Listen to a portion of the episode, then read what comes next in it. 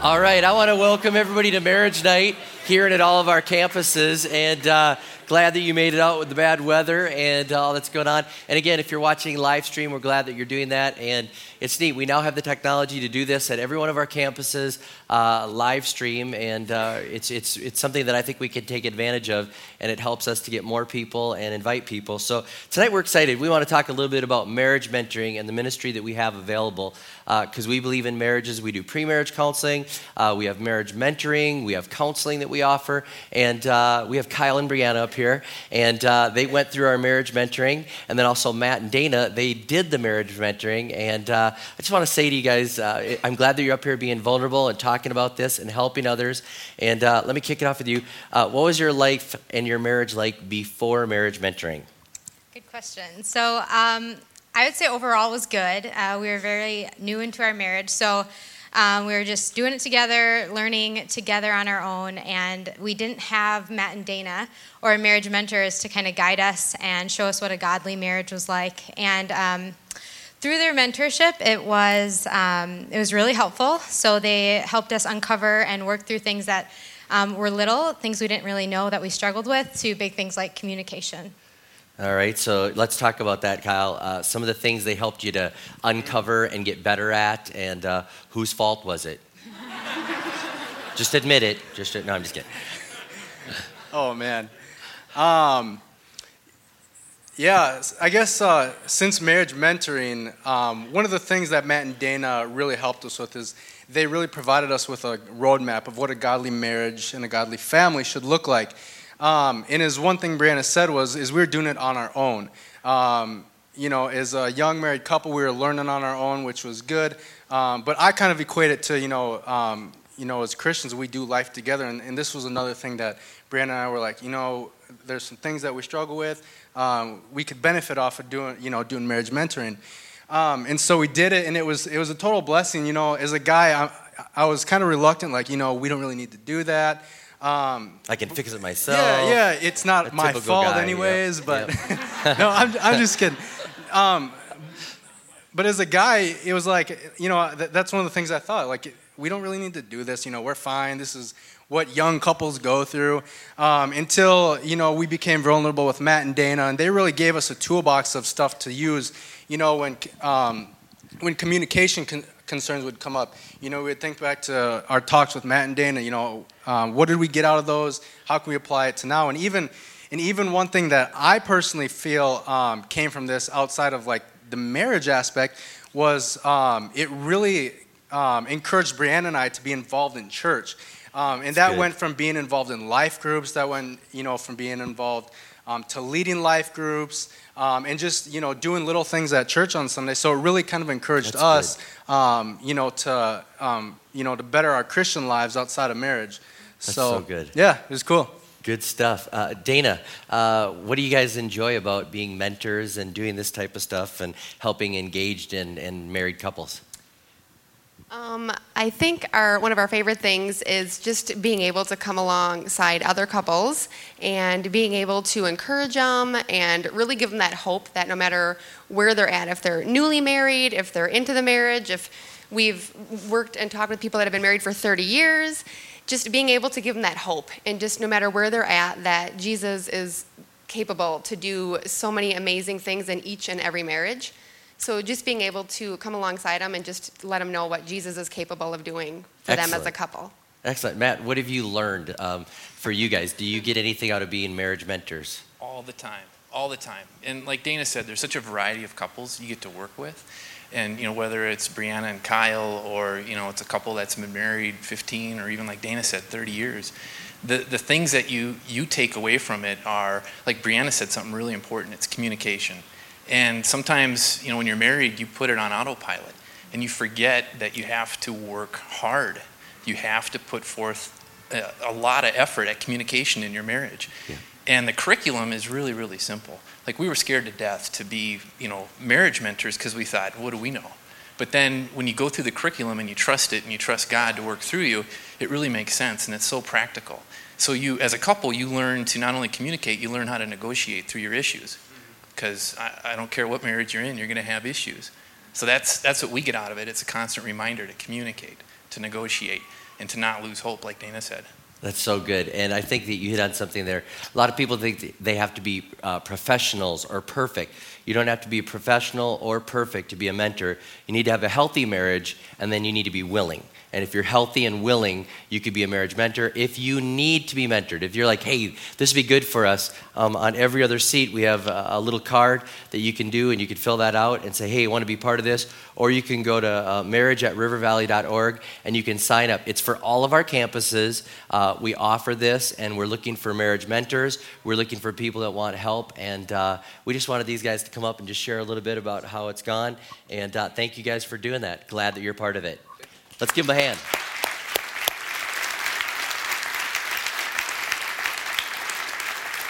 tools, tools, tools. We have tools, and uh, we. I love these marriage nights and the experts that we brought in. Uh, we brought in some major, major marriage people uh, Doug Weiss, Dave Carder, uh, Dr. Harley, Tim Rudin, these people. And these are online. You can actually get these resources and uh, watch the other marriage nights. You can make it a date night if you miss one.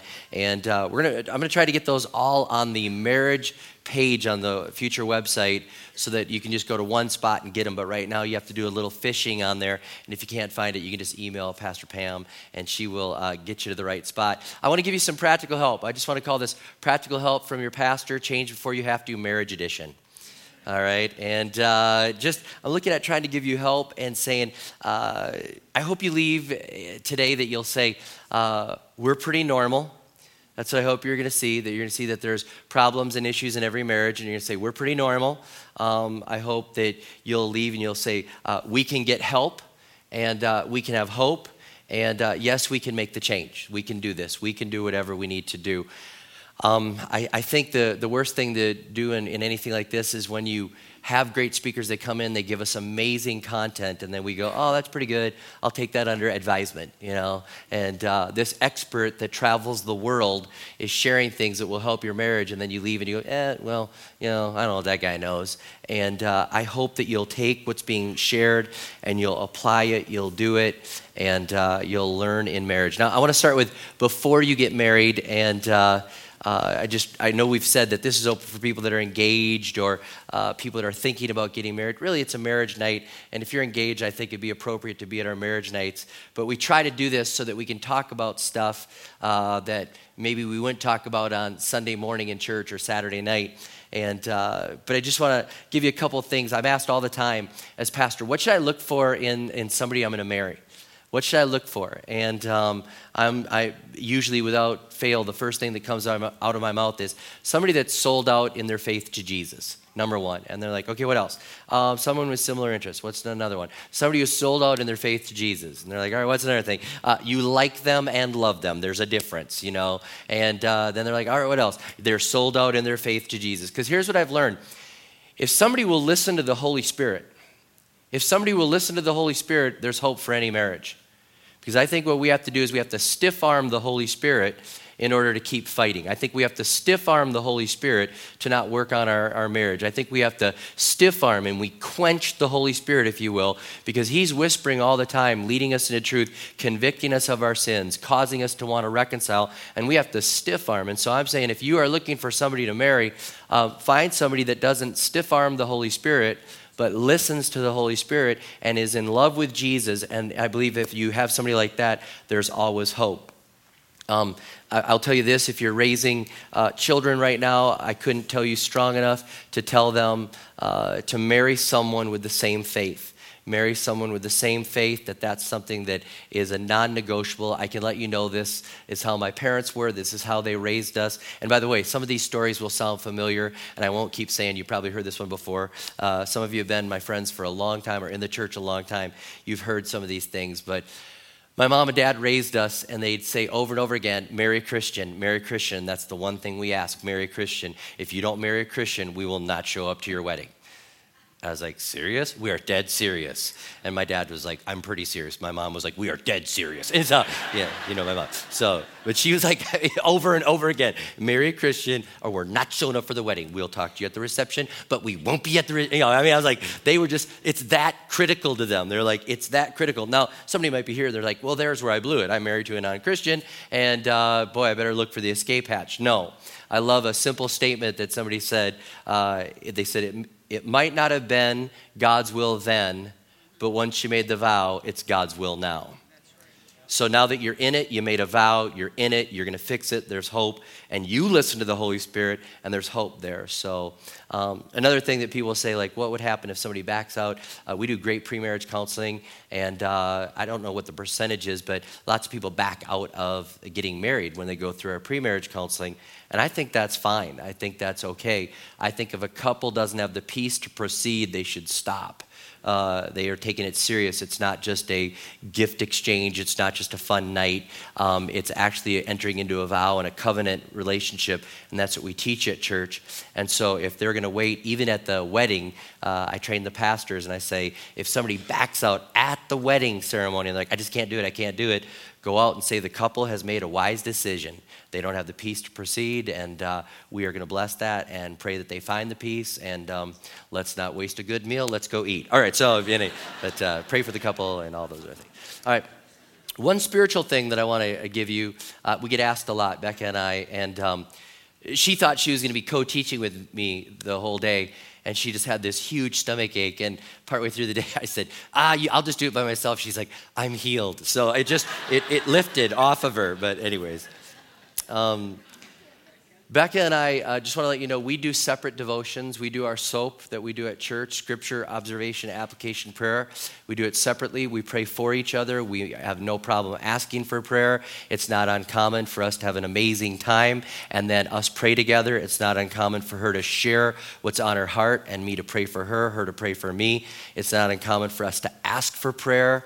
Um, I remember when I was in India and we were doing our festival, I was leading one of our global teams.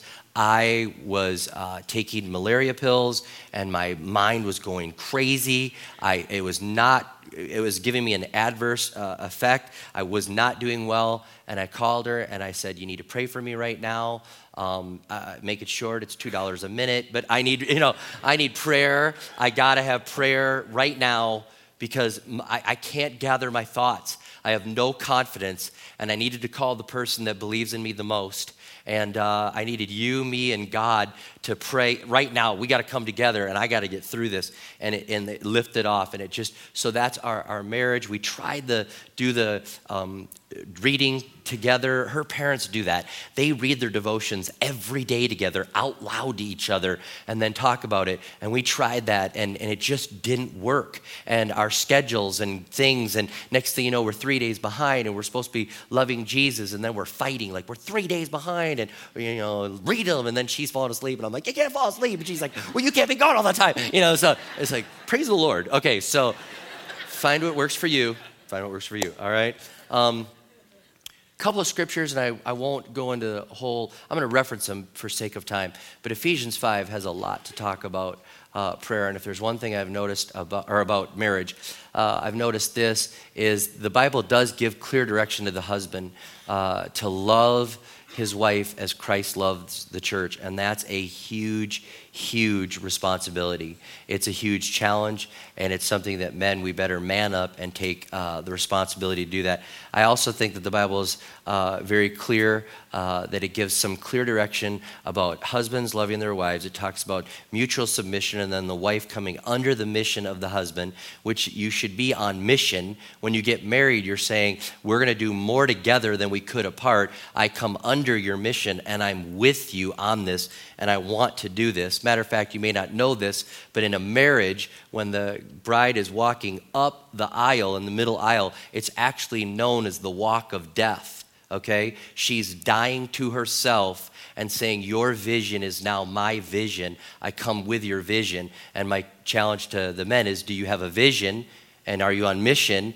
And, and then to the wife, is this someone you want to come under the mission and be with them? So it's very clear. Ephesians 5 talks about that. That's something that all of us should be reading and applying. And then 1 Corinthians 7 talks about uh, sexual issues, and a lot of people will talk about this. We're going to talk about this tonight, um, which leads me um, to three things that I've noticed over and over and over again. I used to do counseling in the church, and I rarely, rarely do counseling now.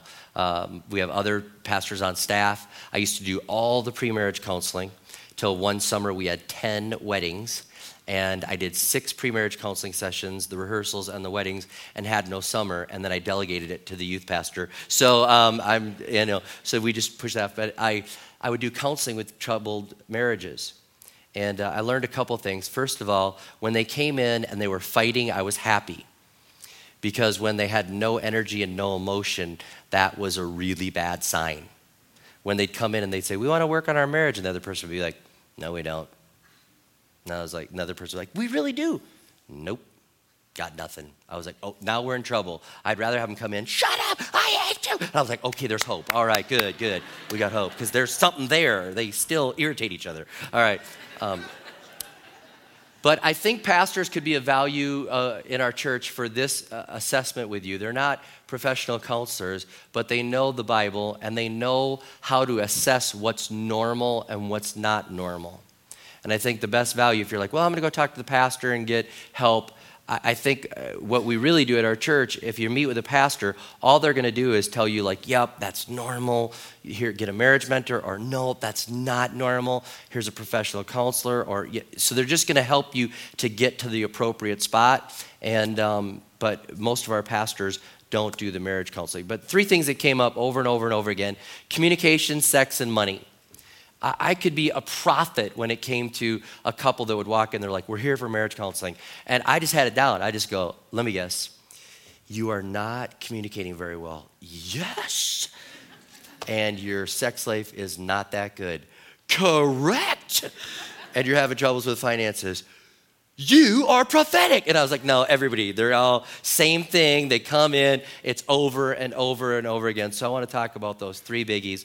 And uh, here's something that I want you to do in case you haven't done this today. And if you were not with us when Dr. Uh, Doug Weiss was with us, he had us turning and doing all these exercises. Turn to your spouse and tell them everything you want to do on Valentine's. And, you know, we had dating couples, and I was like, yeah, don't do that. Um, uh, and then we had people that were without a spouse that night. It was a little awkward. Anyways, we won't do that. Some of you are like, where's that video online? All right. Anyways, um, I want you to turn to your spouse, stand up. I want you to stand up all across here and at all of our campuses. You're not going to say anything like Valentine's, rock your world, nothing like that, all right? We're not going to get there. All right. All I want you to do is do this. I want you to hug your spouse for about 10 to 20 seconds. Becca, come on over here. I want you to hug. I want some physical contact. Hug your spouse for about 10 to 20 seconds and it'll do you some good. It's good. Becca's actually counting. She's squeezing me, and I'm being pinched. That defeats the purpose, babe. All right, now tell them you love them. Becca, I love you. Tell your spouse you love them, and then you can be seated. There's a couple things. There's, there's two things that you can do uh, in communication that are nonverbal Two things that you can do in communication that are nonverbal hugs are actually energizing. When you hug your spouse, you energize them, they energize you. It, it just happens. There's something going on. You are made for contact. Uh, my mother, who is a widow, uh, will say, I, I miss my hugs and she has her hug club. You may see her. She hugs all the teenagers and she has all these people. She's like, Give me a hug. I need hugs. And there's something going on that is energizing you, that energizes your mate. There's another thing you can do later when you can just look into your spouse's eyes for 30 seconds. And some of you are like, That is, un- that's a long time. But if you can do that, 30 seconds okay? I'm telling you, there's something going on. there are thoughts going on. And I believe what happens is the Holy Spirit is giving those, there's all sorts of things that He can be doing while He's like, He can remind you, like, remember it's your anniversary. He can help you even that way. He can say, you know, just remember why you married this person. He, there's so many things that He can do just by making that eye contact. So hugs and eye contacts. And then uh, just another simple thing that Beck and I joke about. I read this in a, uh, a magazine once. It said, guys that kiss their wife goodbye in the morning make more money than guys that don't kiss their wife goodbye. And so for the longest time, I would just kiss her goodbye in the morning. I said, I'm going to go make some more money. And I give her a kiss. And, and she's like, make more money. Here's another kiss. All right. Yeah. So it just, it was in a book, so it had to be true. But anyways, when it comes to communicating and uh, fighting, that's one thing I just want to talk to you guys about. This is going to be a little bit like the book of James. It's going to go all over the place, by the way. Um, so I, I, want you to learn how to fight fair. I want you to learn how to fight fair. Every marriage is going to have fights. It's going to. Becca and I fight uh, the other day. Usually it's about uh, driving in the car and maps and GPS. We were trying to get to 20 plus on Monday night, and we were like, the, "It's wrong." And she's like, "I get." I'm like, "You've got an iPhone with an app," and she's like, "Take the phone." I'm like, "Take the wheel." And and, and then I went in there. Yes, Lord, we're so good. We're glad. 20 plus. Yeah. And then I told everybody we're fighting, and then we fought some more. Okay, so.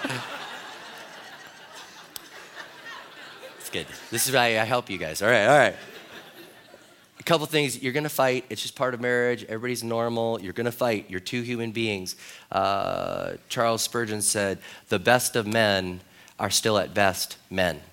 That we're just people. We're just people and we're going to uh, irritate each other. And uh, i'll give you a couple things that i think about fighting fair. First of all in private I don't think you should fight in front of other people. Um, if you disagree with your spouse uh, and it's going on, get private, step away. I would rather somebody say, Excuse us for a moment, and then them step away than them fight in front of us. Um, I don't think you should ever fight in front of the kids. For Becca and I, we have a little three season screen porch kind of thing, and it all moves out there. Anytime that there's a disagreement, it moves out there. Our kids have rarely seen us fight at all. If we even raise our voice, uh, they're surprised because they're like, whoa, because if we're going to fight, if we're going to disagree, it's in private. I think if you're going to fight fair, you need to give a retreat option. And uh, there should be ability to cool off, and there should be a retreat option, and you should define it before the fact. Uh, I learned this out the hard way. Early in our marriage, Beck and I were fighting, and I was just like, I am going to lose it. I don't know what to do right now. My anger is at the limit in this moment. And I went and just walked outside. And then I went and got in the car and drove around and just cooled down. And then I was like, okay. Now this is pre cell phone, pre texting, pre whatever. And I drive it around, and then I came back to the house. She goes, where were you? And I was like, I was just cooling down. And I feel a lot better. She's like, oh. I mean, she's like, don't ever walk out the door. Like, Dad, that freaked. I didn't know it was like for tonight, today, a week, tomorrow, forever. You know, don't ever walk out the door. And she's like, we got to define that one. And I was like, okay, let's define like how we're going to cool down if one can call for a cool down. And that's what he said, okay, I need to cool down, give me 10. And then I could leave the house, but it was for 10 minutes. You see what I'm saying? She could leave. It was 10. Does that make sense? Define it beforehand. Um, when you're cooling down, the best thing I can tell you, and in the whole fight that's going on, listen to the Holy Spirit. Listen to the Holy Spirit and ask this question over to Him What am I doing wrong? Holy Spirit, what am I doing wrong. We think, how can I convince them they're wrong? That's what we're thinking. But instead, start saying, Holy Spirit, what am I doing wrong? And then when you're convicted, say you're sorry, admit it, and uh, whoever's the better arguer between you two, whether it's the husband or the wife, when you know that you're wrong, don't look for the win, just admit you're wrong. I, I'm, I'm a very good wordsmith, and I'd sit there and think, all right, I know that I'm wrong but I want to make sure Becca still takes 51%. All right, how can I do this, right? And I'm thinking and I'm thinking. And then the Holy Spirit was like, stop it. If you're 70 and she's 30, admit it, stop it. You're not going to win. You're going to lose by winning.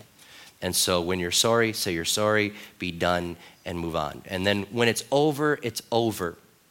It's over, it's over.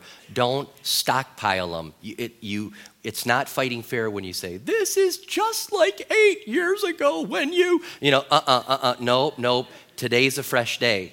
It's a new day, and we can't go back because then all of a sudden, when you open up eight years, then 18 years is in play, and everything's in play, and it's going to get ugly. Stick with it. Fight fair. Um, I would say this if it goes too long, if I've learned anything, um, if it goes for more than two days, uh, get help. Get help. If it goes for more than two days, the Bible says, don't let the sun go down on your anger.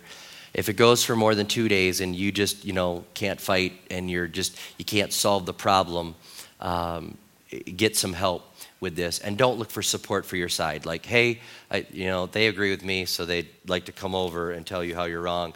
Uh, you're dead you know. Um, never ever ever use the divorce word. It's just out of play. Just going to tell you this. It's out of play. It is out don't use it don't say it don't threaten with it.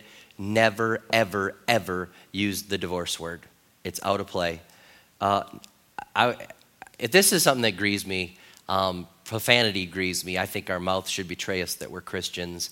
And um, I can't stand it when I hear in counseling, and I know that uh, they're disintegrating, it's going bad, but when they're like, well, he called me this, and he does this, and he drops the F bomb, and they do, you know, I mean, it shocks me. It shocks me. I, I, I, I, I don't think it's ever happened. I think I heard my dad swear three times in his life, and it was never like major profanity. And, and I think when he swore, he said like, "Excuse my French," and I was like, "Is that French?" You know. So I mean, you know, I don't, you know. So I'm just, it just isn't part of our world, and I think it's it's wrong for a Christian to talk that way. I think it's horrible for you to use profanity to your spouse. Ephesians 4:29 is, is just very clear. Let no corrupt communication come out of, your, out of your mouth. I think it's very clear. We did a whole series on the tongue, and I did one week on profanity. I don't think it's cool. I, I can't stand it when pastors think they can be more cool and relevant by swearing, and I don't think it has any place in the marriage at all. Profanity, and, and some of you need to right now. Um, the Holy Spirit's convicting you I need to right now uh, subtly give your mate a, a, nudge, a squeeze on the hand, uh, just that you received this, you heard it, and you're going to work on this. You don't need to be bold. I don't need anybody to raise a hand, but you need to touch your spouse and let them know you heard it because they heard it. And right now they're going, Oh Lord, please let them hear this. No more profanity in our house. And if you heard that, give them a subtle, I heard this. Don't tolerate backtalk from your kids. Don't tolerate that. Do not tolerate, do not let your children speak to your spouse disrespectfully. I was raised in that way that we were not allowed to speak disrespectfully. I remember one time I was talking to my dad and I said, Do you know what she said? And he goes, Wait a minute, young man. You, when you refer to your mother, you'll say, Do you know what mom said? That is my wife, and you will respect her. Yes, sir, I will. You know, wow, you know. But there was no doubting it. They were together. I had to have respect for her because he respected her. And you know what? I saw that. You know, um, oh, let's see. I just I wrote this down today when I was praying about this. Use the same intensity to fight for your marriage and don't give up. And I say this, and I know this might be heavy on somebody, but what if your primary purpose on this earth is to win your spouse to Jesus and get your kids to heaven, and you're ready to bail? Man, fight for it, fight for it, fight for it. If it's been uh, just a horrible time, fight for it. Listen to the Holy Spirit. There's always hope in that way. If the unbeliever wants to depart, our church is, is willing to say if that person wants to leave, they could leave, but we want you to fight for your marriage. Um, all right, something real practical out of sight of fighting fair. Get creative solving your problems. I mean, first of all, if you, do, if you don't, if both of you don't agree that it's a good solution, it's not a good solution. People are like, we solved that, right? Right, good, good. No, and they're like, well, okay, that, it's good, we've solved it. No, if you both don't agree, it's not a good solution. Keep working. It may be a better solution, but keep working to solve the problem and uh, get to where you both agree. I think it was Dr. Harley said the policy of joint agreement, where you both agree. I have seen marriages uh, solve problems by simply buying a second tube of toothpaste, okay? Um, it's true. I have seen them saved by simply putting the folded laundry on the shelf and they put it away themselves. Um, I've seen it solved uh, with uh, one of our first fights, Becca and I, was uh, how early we had to get to church and how late we had to stay. I want to get there before everybody and stay till the end and talk to everybody. And she was more like, you know, five minutes early and five minutes late. That's good. And uh, so she's driving with me, and, and we're leaving church. And I mean, I'm just getting done as a youth pastor, and we get in the car, and it's like, pow, pow, pow, pow. And, and I'm thinking, this isn't good. We could solve this. We have two cars. You know, we can do this. And so we did that. And she gave a little bit, I gave a little bit, and uh, solved it. Um, you could solve it, you know, by, we've solved spending problems. And I probably won't get to money. We're talking about that in the series. But we've solved it with money problems, saying what the limit is, you know, a $50 limit, a $100 limit, $200 limit before you have to call your spouse and ask for permission. Um, just being able to do that. Uh, so solve problems, be creative. Another thing is, I'm a yes guy. I just like to say yes to everything. Here's another problem we had. You probably never knew this in church for years and years and years. You were causing me all sorts of marriage fights after service people would say to me in the lobby, like, hey, do you want to go boating with us? It's July, it's a hot day, you own a boat. I don't. Of course I do, you know? And I'd go, yes, sure. And then I'd go tell Becca, we're going boating. And then she'd say, remember, we're going here. I'm like, oh. And then I'd say, yeah, Becca said we can't go. And she's like, I hate being the bad spouse. Don't say yes anymore. And here's the deal it, it, even if it was yes, I'd bring her along and she'd be like, Didn't we agree to do this? And you put us into all these spots because I just wanted to do everything. And I still live that way. I want to do everything. But we started to get where we define this is a yes weekend and this is a no weekend. So when people talk to you today, you're going to say no, and you're going to say that you can't do it. You're not going to make me the mean person. I'm like, that's a good plan. Okay? So you can understand, you just have to solve problems, all right? Um, here's a couple other things, very practical, that I've just, again, just going all over the place. Uh, define the duties that you need to do around the house and agree to do them. Define them and do them. Just do what you've agreed to do. Um, Here's something that I just point out. Uh, if something isn't going perfect in your marriage, ladies, um, don't complain to your husband. If, if, it's, okay, here's what I mean. Like, if it's not perfect, I'm just trying to think of a hypothetical here. Like, I feel like I just dug a big hole. All right, so let's say you go out on a date and it wasn't perfect, and you went on a date on Thursday, it wasn't perfect, and this bombed, and that didn't happen, and the food wasn't that good, and all that. Don't tell him that. Just enjoy the date. Then, when you're out with your girlfriends, tell them, yeah, the food wasn't that good and this didn't happen and the flowers kind of wilted, but he bought me a flower. Okay, let him in the moment. Don't, guys just don't like that complaining, and your girlfriends will. So, and they'll, you know, you'll, you'll, you'll be in that together. That, that's a whole nother session. All right. I'm heading off to Pastor Darren. All right, come on up. All right. So, um, here's another thing.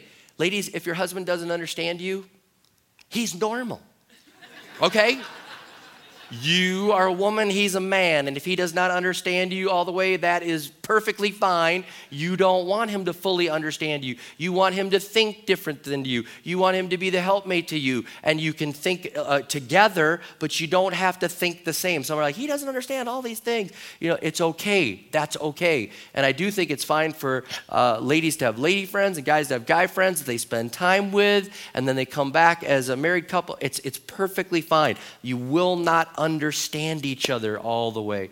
And uh, just one thing on guys and communication.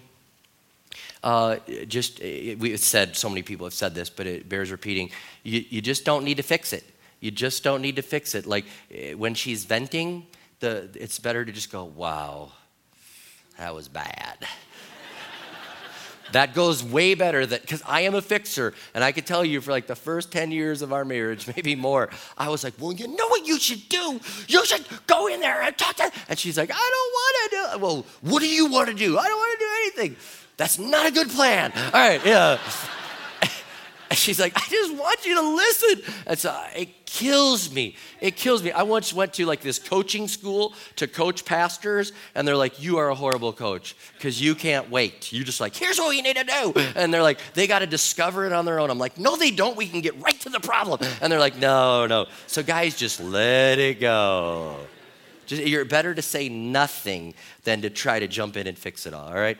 Um, and I will say this, uh, ladies, if you want your husband to talk more, walk with them. I can't tell you how much that has uh, changed our marriage for Becca and I to walk together. We walk four miles. It's two miles to Starbucks or Caribou. They're right next to each other, depending on which one we have a gift card to. That's where we go. And uh, so we walk two miles, stop, get our, uh, our drinks and get our coffee, then walk back. We do it like three times a week if the weather is good, and uh, we're talking. I mean, that's an hour of talking. And here's the deal that I figured out men like to talk shoulder to shoulder. Most of the things we do in life are not direct eye contact across a table. It's mostly not like that. Even when people do business deals and things, it's a large table. There's a lot of movement, there's a lot of eye action going on. You're going to, it's not just one on one usually. All right? Even when people are doing business deals, they're on the golf course, they're talking, they're doing that. We go to ball games, we're shoulder to shoulder. Everything. Think about sports hockey, football, baseball we're shoulder to shoulder. So if you want your guy to talk more, get shoulder to shoulder and do that. And uh, besides walking, we'll help you get in better shape. All right? Um, I'm going to talk about this, and I just had to address it. Uh, I want to talk to you guys about sex because uh, there's been a lot of counseling that we've had to do in this area. I just want to give a warning to live stream. Maybe you have your iPad in the living room, the kids are running around, just letting you know that we're going to talk about this. I will say this I am not a sex therapist, I don't intend to be. Um, but I will tell you this there are some amazing books that could help you uh, Sheet Music, The Gift of Sex, uh, Real Marriage. All three of those are books. If this is an issue for you and you want some resources, by all means, those are uh, great books. Sheet Music, The Gift of Sex, and Real Marriage. That's by Mark Driscoll, and he gets pretty frank and honest in there. Um, sex is very important to marriage. The promise uh, that is made at the wedding is not hey, I will never go to another ball game with somebody else. The promise is to you and to you only will I, I you know, give my baseball card collection. It's, it's to you and you only will I be physically true. I'm going to reserve this exclusively for you. You reserve this exclusively for me. The two become one. The Bible talks about that. Two become one. Um, it's a very significant thing. Um, sexual intimacy is the thing that only your spouse can do with you. It's the, they're the only person on the planet that has been authorized to meet that need in your life. If it's not important, then why would we go through that? Um, it's the only physical way that we let somebody into our private world. Okay, so I'll give you a couple things. Um, I think you can calendar plan uh, for better sex. And what do I mean by that? I think if you know what's going on on each other's calendar and there are less surprises, you'll have less fights, which means you'll have more sex. I think you can actually even schedule in sex into the calendar. You could say, let it's this day, it's this day, hey, we're going out of town, it's that day. You can do that. You say, that doesn't sound very romantic. I'm just telling you that I've seen too many people that drift away and they become roommates. They become roommates. He's chasing the career, she's chasing the kids, and all of a sudden, next thing you know, they're like, Remember back when we used to? And you become roommates. Being very vulnerable and very transparent. I don't remember how many years ago it was in our marriage, but it was quite a few years ago. Uh, I was pastoring River Valley, so I know that. So it was probably 10, 12 years ago. And I can remember one day saying to Becca, I just said, Hey, I'm going to share something with you. And I said, I probably, It's probably going to make you cry. And I said, But I just got to be honest with you. And I said, I feel like we've become roommates. Um, I said, I just feel like um, kids are here, church is growing, I'm busy, you're busy. I feel like we're roommates. And I said, and I am not going to be a statistic as a pastor. I am not going to stand up in that pulpit and say, I've sinned against the church and you. I don't want to be that guy. And I said, I'm just battling my thought life. I'm battling what's going on. And uh, I said, I'm going to tell you uh, a glimpse into my life. And uh, as I shared with her, I said, uh, I just believe that um, my needs, uh, I, I, would love to have sex three times a week. I, I said, that's just me. I said, I would love to have you enjoy it and not just say, hey, okay, let's go, let's get this over with. Um, it's my duty, all right, you know. And she was like, okay. And I said, um, and it was very vulnerable. It was very vulnerable. And then I told her, I said, I let her into the guy's mind. And I said, you got to understand, guys are thinking about this a lot, a lot, um, a lot. And she's like, and so I started to clarify how much of a lot. she's like, you were thinking about it then? Yeah. And then, yeah. And then, and yeah. Yeah, pretty much all the day. You know, my, bro- my brother Rick, I don't know if he's here, but I'll throw him under the bus. He says, he says, men are multitaskers. We are thinking about whatever we're doing and sex at all times. So that it's, so there you are.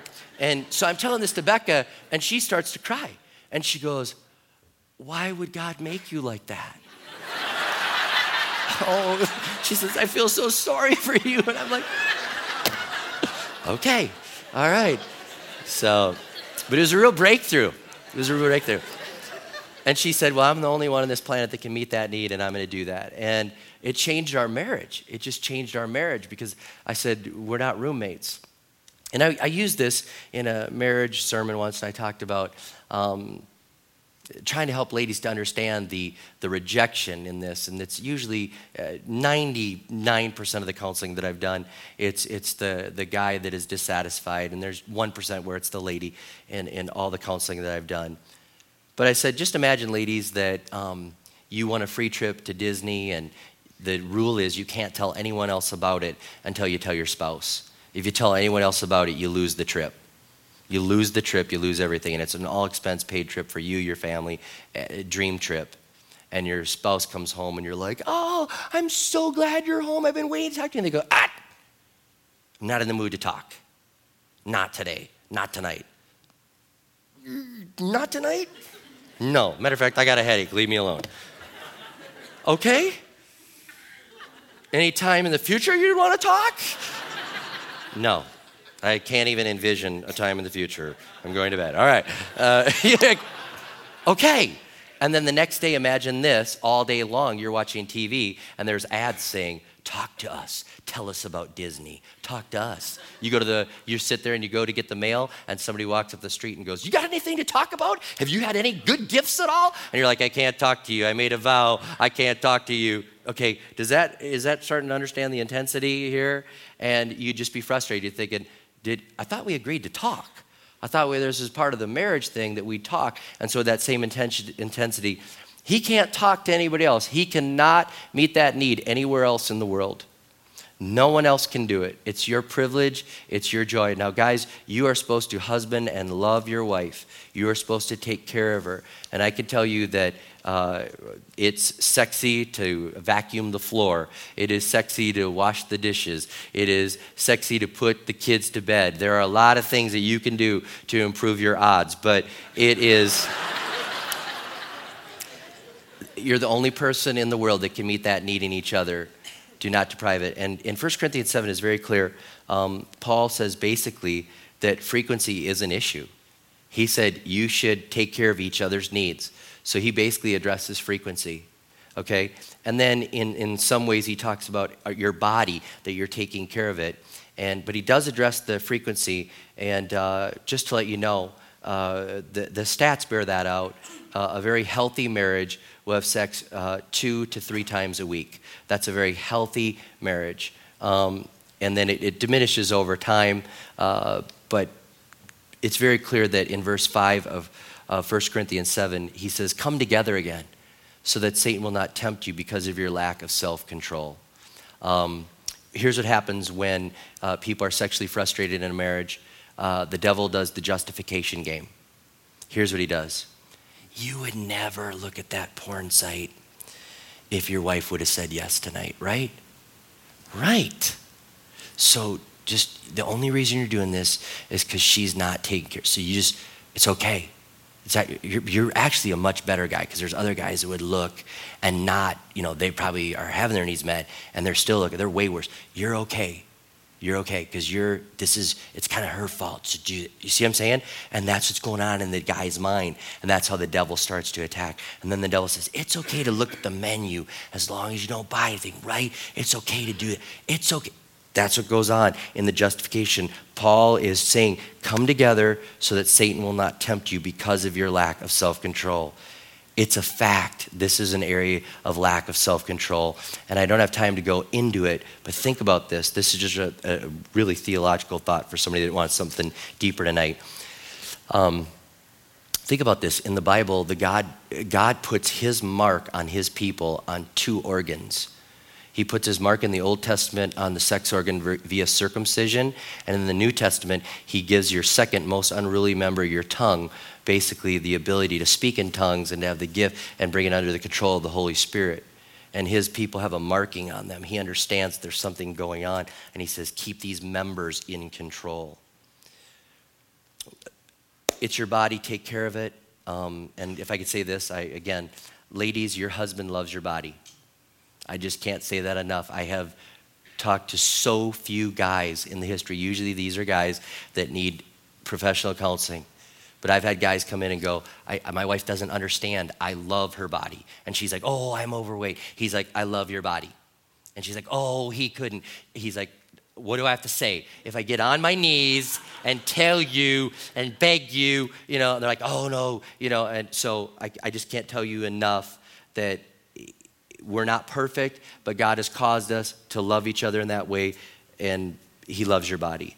Um, and then basically, Paul saying, like, you need to take care of this need and you need to be friendly in this. Uh, I talked about it. If, if you're in it and you're just saying, it's my duty, okay, it's my duty, uh, you, you should get counseling on that. You should. It shouldn't be like that. One of something is going wrong if you come into marriage and it's like, it's my duty. Um, Interesting, the more frustrated we are with our marriage, the more sex ranks as important, which would correlate with 1 Corinthians 7 5. He's saying, Come back together so that Satan won't tempt you. It's almost as if Satan elevates the importance of it in the marriage the more frustrated and the more that it's not happening. And, and people that are frustrated in their sex life say that sex, it's 90% of them said it's very important to the marriage people that were happily married, that were having regular sex, 10% of them said it's very important to their marriage. So it seems that the more that people are having it, the more they understand there's more to marriage, the less it becomes obsessed and it almost goes out of control. Interesting thing, I won't have time to go into this all the way, but on Twitter I saw this link and somebody said, amazing article that GQ just did about porn. And if I could say this, porn will not spice up your marriage, porn will ruin your marriage. Okay, I can remember the first time I was shocked when somebody came up to me and said, Pastor, we need you to talk to our son. He found my pornography collection and you need to talk to him. And I was like, okay, stop. Let's talk to you first. Um, okay, it won't spice up your marriage, it'll actually hurt it and destroy it. And this is coming from GQ, okay, which blows my mind that GQ did an article about this. And just a couple of thoughts. Um, it said, for those addicted to porn, arousal actually declined with their partner, with their same mate but if they found other mates, they had continual arousal. It's known as the Coolidge effect or novelty seeking behavior. Porn trains the viewer to expect constant newness. You want to get a precursor to an affair? Bring porn into the marriage because it starts to train you for constant newness in partners. One in five people that watch porn admit that they're controlled by their sexual desires. Interestingly enough, the people that were surveyed by this survey, 50% of them had never had sex with a real human, but were addicted to pornography and masturbation. Think about this. We're turning into a digital age that is addicted to pornography and doesn't even know what a real human is.